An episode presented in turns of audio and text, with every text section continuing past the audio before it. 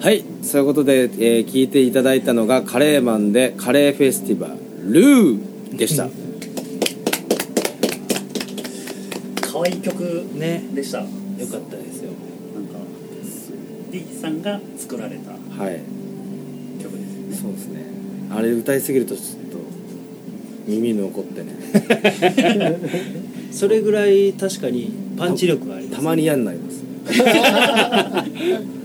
たまにそれ名曲です。それはつまり名曲です。名曲です。はい。なんかなかなかいないんですよね。その衣装もキャラクターもルーって語尾も音楽も全部自分でやる。そうなんですよ。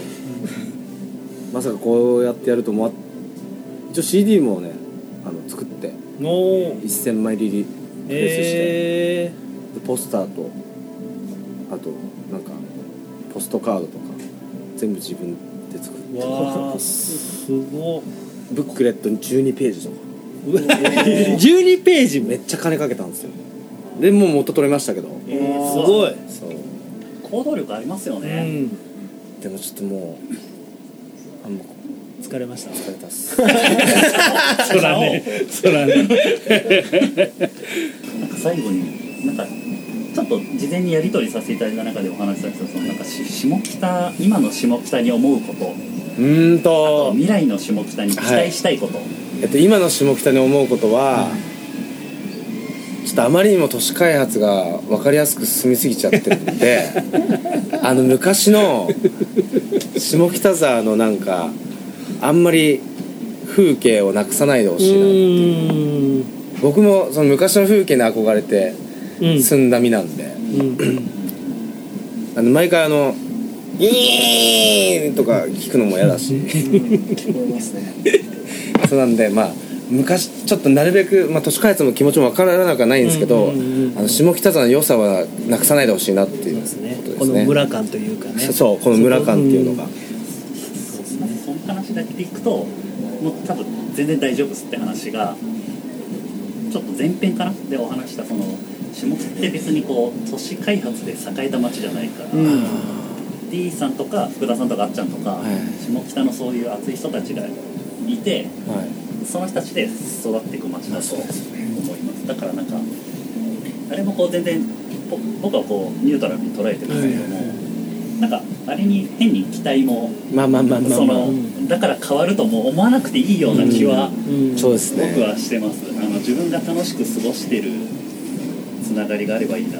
まあ、もしかしたらそこすらも下北の人たちは下北に変えていくんだろうなとは思ああまあもう意地でも、色色を変えてしまうというか、カレーの店がめっちゃできるかもしれない あもうそれこそもう一つのその将来はやっぱ演劇の街って呼ばれて、うんうんうんであの古着の街って呼ばれてもう何もう要は何十年も言われてきてるわけじゃないですか、うんうんでカレーの街って呼ばれてたのはまだ本当に10年ぐらいしか経ってないんでまあ、今後もカレー屋さん増えていったら嬉しいなっていうのと、うん。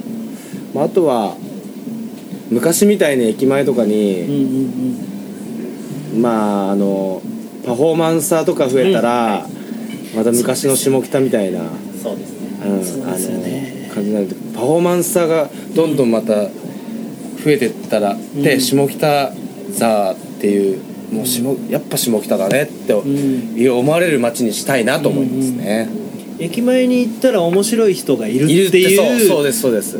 街として価値があるのは下北だとそうそう思います本当にそうう、ですね、うん。確かに駅前。はねうん。そのエネルギーは早く帰ってきてほしいなって思います。あれはもう当時やばかった。マジシャンいるしね日郎さんもいるしそれを面白がっている街の人がいるっていそう環境も最高でしたよ。そうなんですよ。あれあの時のあれは最高でした。さあ駅を出たらエネルギーを感じられる街だったんですね。それはすごい思います。ね一回ね1年ちょい前ぐらい。あやりましたね。駅前でララジオきっかけで実験的にやった。のああのレコードかけれるとかなんか。あはいはいはい。なんかそうねなんかビジネスとか大人的なし仕掛けでもなくても本当にカレーフェスの最初の始まりみたいなノリで、なんか街を遊ぶっていうのが絶対その方がいいと思いすごますい大事だあのネットフリックスで「丘の上で」っていう。はいはい、下北沢舞台の映画を僕この前見たんですけどやっぱ下北沢らしい感じの映映像になっててめっちゃ良かったです。えーまだ見てない。えめっちゃ面い白いです。あの下北沢好きだったら絶対に見た方がいいですね。えー、2時間ぐらいあるんですけどね。面白いですよ。えー、もうねみみニシンバとかあもういろんなお店が出てきてえー。あここタイトルはチェックししかも刑事も出てきますよ。え嘘？刑事がある頃に撮ってるんであれ。あ本当ですか？そう。刑事のあのまだ刑事が残ってる時の隣で撮影してるんですよ。あの1個。ロケそうロケみたいな。えー、意外と知らないうちにちょいちょい出てたりしてたんですよ。アイスと雨音にもなんかへー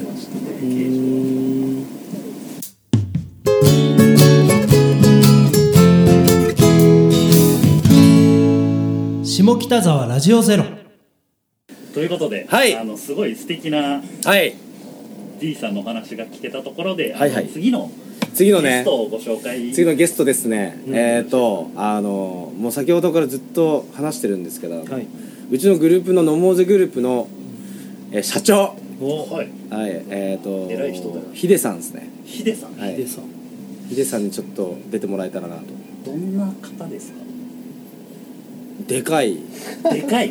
それは物理的にでかいってことですか？あのもうそう心もでかいし、はい。もうなんか存在もでかいです。うーん。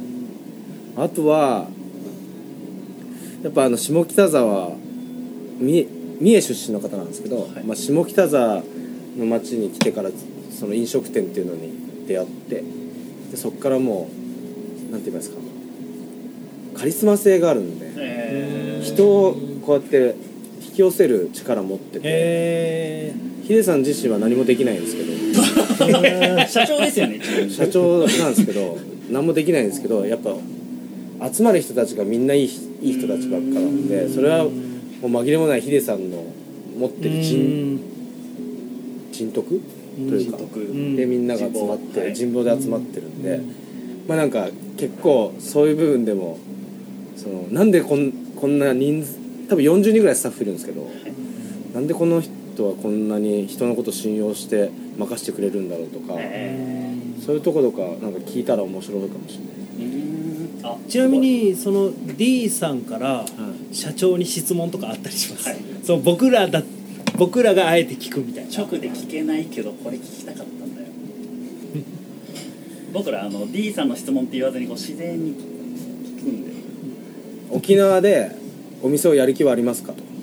ここの前ちなみにいいさんがちらっと言ってたんですけど、はいはいはい。そこら辺はどう考えてます？ー社長ですよね。でもこれのラジオ載せますよねこれ。確かに。まあまあやっぱいいですっかいわかりました素敵なご紹介をいただきましたね、楽しみですちょっとはいでも怖がらないでくださいね。本当に怖いんです。それが怖い。その前振りがその前振りが怖いんですよ。いやなんかあのなんか返答とかも「ああ」とかそれ普通なんで怒ってもないし。普通に喋り方がそう。もともと「ああね」みたいもま入ってそうそうるはずです、ね、なんでちょっと楽しみにしてください、はい、ありがとうございます。ありがとうございます。ということでえっ、ー、と下北沢ラジオゼロ、えー、今回のゲストは D さんでした。ありがとうございました。ありがとうございました。楽しかったです。